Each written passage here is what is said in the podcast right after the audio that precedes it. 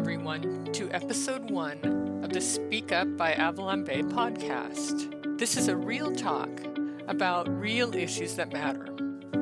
In today's episode, we will be hearing from Kathy White and Kathy Romeo Nunez as they explore the topic of working as a female in a non-traditional role. All right, well, welcome to the very first Women's Leadership Network podcast interview. I am Kathy White, Vice President, Associate General Counsel, and I'm very excited to be asked to do this. I'm particularly excited to be asked to interview our guest today, who is Kathy Romeo Nunez. She is a portfolio maintenance director in the Mid-Atlantic, and Kathy is an inaugural member of the Women's Leadership Network and has been a very active participant, a big supporter of the network, and a source of inspiration for a number of the group's activities. So I'm very excited to talk to her. I also know that she's been inspirational to a number of women in their careers here and is committed to supporting women in their careers here at Avalon Bay. So welcome, Kathy. Thank you for having me. This is amazing. So since this is our first podcast, we really don't have a format. We just wanted to talk with you and share things that might be of interest to people throughout the organization, not just women. But we'll start with a little bit of an icebreaker. So why don't you tell us what your go-to order is at your favorite hometown restaurant? So I was born and raised in Times Square, New York City. And it's not a particular location, but generally speaking, whenever I go back home, I have to stop at a bodega, which is a convenience store. There's a lot of them on every block, and get a bacon, egg, and cheese. And that's really the thing you have to do when you go and visit New York City. There's pizza and other things, but bacon, egg, and cheese at your local bodega is my favorite thing. Yeah. So two things about that. One, I did not know that people lived in Times Square, so I'm totally not a New Yorker. And two, for me, a bacon, egg, and cheese is something you get at Dunkin' Donuts, which is not great. So clearly I'm going to have to go to New York and try that. Yeah. So as I said before, you are a portfolio maintenance director. Yes. There are not a ton of women on the maintenance side at Avalon Bay. Can you talk a little bit about how you came to that job and how you came to Avalon Bay? Yep. So about 5 years ago now, my anniversary is coming up, I was approached by Matt Ulrich, a fellow PMD at the time, and he reached out. We worked together at Target, and I was actually his trainer at Target for a while, and then we became peers. We worked together there for a while. He reached out and was like, Kathy, you should look at Avalon Bay. It's a really good opportunity.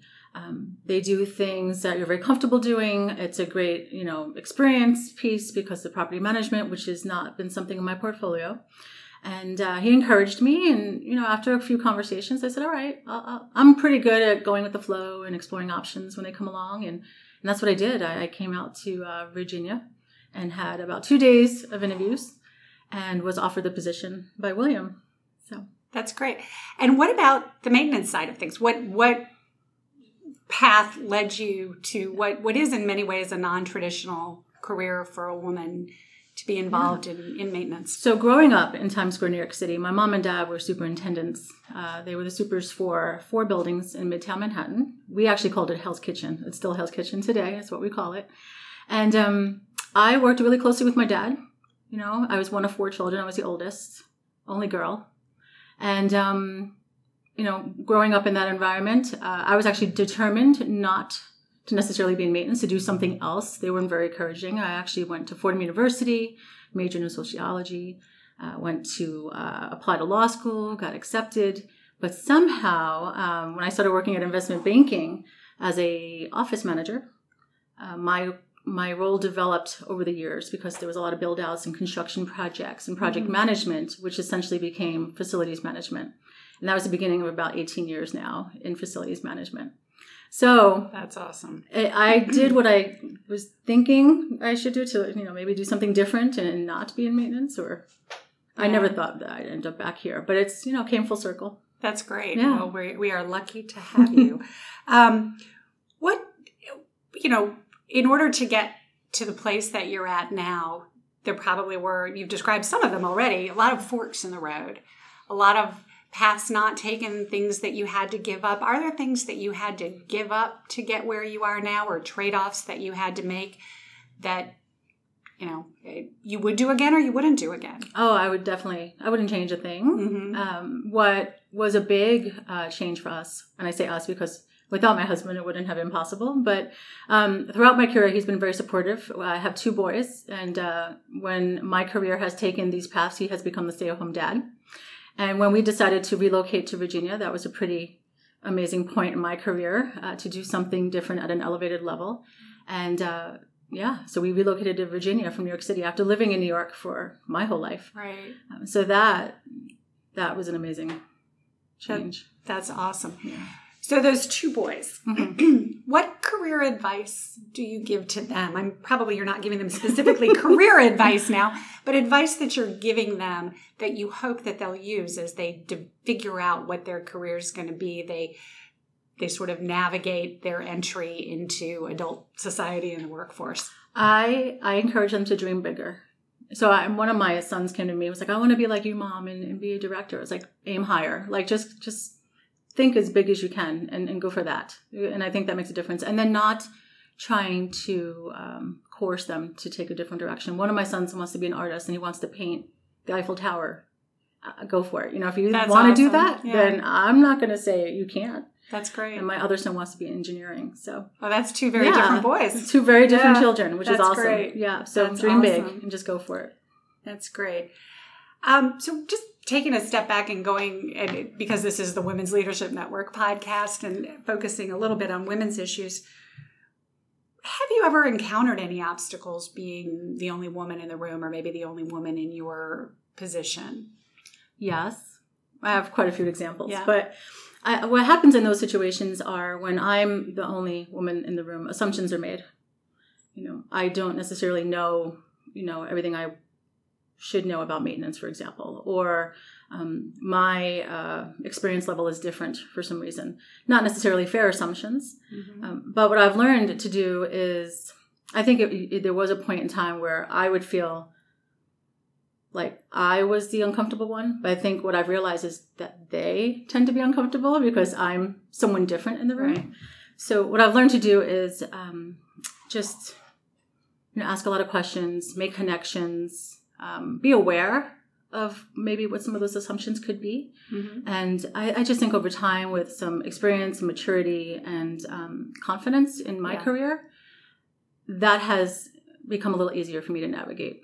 And it still happens. It'll happen with a vendor that'll walk into a property and assume that I'm a portfolio operations director versus a maintenance director. And they can be very surprised that I'm not an operations director because the assumption would be that I wouldn't be in maintenance because I'm a female, but I still encounter them, but I navigate them differently because of all my experiences. This podcast is brought to you by the Avalon Bay Women's Leadership Network, bringing female leaders together to share experiences and ideas around business topics, take advantage of learning opportunities, and build relationships with colleagues. You mentioned confidence, and I am particularly interested in the interrelationship between confidence and success. And the Women's Leadership Network has had some speakers and we've read some books about, the confidence code and the fact that confidence is very important. How do you develop that confidence? Do you believe it's something that is just innate and you're naturally confident person? Or is it a combination of, your natural abilities and somehow do you develop that confidence throughout your career? I would say it's developed. I would say over my course of my career, I have a board of directors, if you will. I have individuals that I could reach out to for different things, for guidance, for feedback. Early in my career, when I worked in investment banking, I didn't have a lot of mechanical experience, but there's this gentleman, he's a technician, and I could call him today and ask him a question about a mechanical system and he'll support me because he understood at the time that I was learning. And I think it's okay to let people know you don't know all the answers. Yeah. I think that becomes an obstacle within itself. So if you're open about what you know and what you don't know, and you ask questions and you have these people that will rally around you and support you, that makes all the difference. And that builds confidence, which also builds courage, and the courage to continue to ask questions. Today, I have a number of peers that I turn to for guidance, whether it be Stephanie, my partner, Kim Goodwin, when I first got here. There's a few people in my world that I will continue to leverage that have known me over the course of many years. So your board of directors is really important. That's great. And I love the way you describe that as a board of directors, because I'm thinking, do I have that? And I do. I haven't kind of knit them all together into a board. I have individual people, but I love that. And I'm stealing it. But, so another question that I was thinking about as we were preparing for this is, what do you think is unique about you? What is your unique skill set or superpower that has allowed you to achieve in your career? So I have been told, and I hear this actually often, is that I read people really well.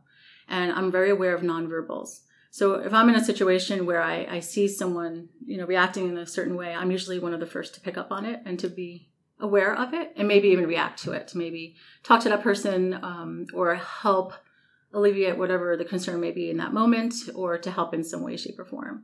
So I would say it's almost like reading minds, but not really. Yeah. But just being able to assess how someone might be feeling in a moment, I think has helped me a long way. Right. Yeah. Yeah. In the management side and in the negotiating your day-to-day obligations. Yes. Yeah.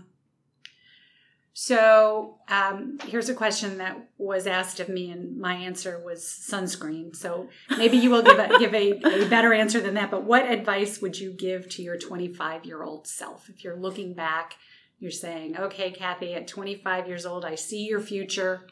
Here's my advice to you. Well, I would say there's two things that I would say. Pause. It's very hard to pause sometimes, especially when I was 25 in New York City. There's that. You just drive, you just keep going. And sometimes there is value in silence, and there's value in stepping back. And maybe not responding to an email you feel really passionately about and give it a couple hours. Sometimes the benefits are better when you just take a minute to pause. And then I would say, being someone who's typically the only female in a room, when there is another female in the room, perhaps bring that person along with you so it doesn't feel so awkward in that moment. It can be very discouraging sometimes, or uncomfortable. Mm-hmm. And I don't know if we do that enough. And I think we should do better with that. I think that's absolutely right. Supporting each other. Absolutely. And bringing each other up. That's great. So what book or movie have you read lately that you would discuss with other people, or you would share with other people? So for Christmas, my husband gifted me Becoming by Michelle Obama. And I fell in love with the book, and I've been gifting it to quite a few people in my world. What I loved about it are some of the messages around, she talks about happiness being her currency. And her first paragraph in the book is around, with children, they tend to be asked, what do you want to be when you grow up? And even in that question, we're almost forcing them to make a decision, which is not necessarily fair. So in many ways, whether it be professional or personal, those are great reminders for me and my decision-making day to day. It was very eye-opening to read her story. And as a little girl in Chicago, I think I could relate as a little girl in New York City. And that went a long way with me. So I've been sharing that quite a bit. Yeah, that's great. Yeah. That's great. And then what are you looking forward to? I'm not going to say most, but what is one thing that you're looking forward to over the next year or even the next 2 years? In terms of Avalon Bay and where you see it headed? Oh, I would love to see more female PMDs. I think there's two of us. Mm-hmm. There needs to be more of that.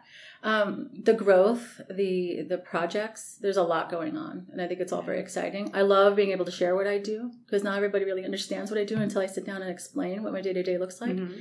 And I think if we have opportunities to do more of that, we can definitely elevate the talent pool and maybe recruit very differently. So I think we have a lot of opportunity to do that with everything that's going on in our company today. It's just beginning, in my opinion. That's great. Yeah, I agree. Well, on that note, I think we should wrap it up. But I really want to thank you, Kathy, for coming and sharing your story, and for being the first person to participate. And I also really want to thank you. I started by saying that you've been a great participant and advocate of the Women's Leadership Network, but I really mean that. And thank you. I thank you for it, and I thank you for your time today. Well, I was excited that it was you that I was getting to, so thank you. Awesome. Thank you, everyone, for joining us on Episode 1 of the Speak Up by Avalon Bay podcast. We hope this helps empower you to speak up, too. If you have comments you would like to share or topics that you would like to suggest, you can send them to us at our email, speakuppodcast@avalonbay.com.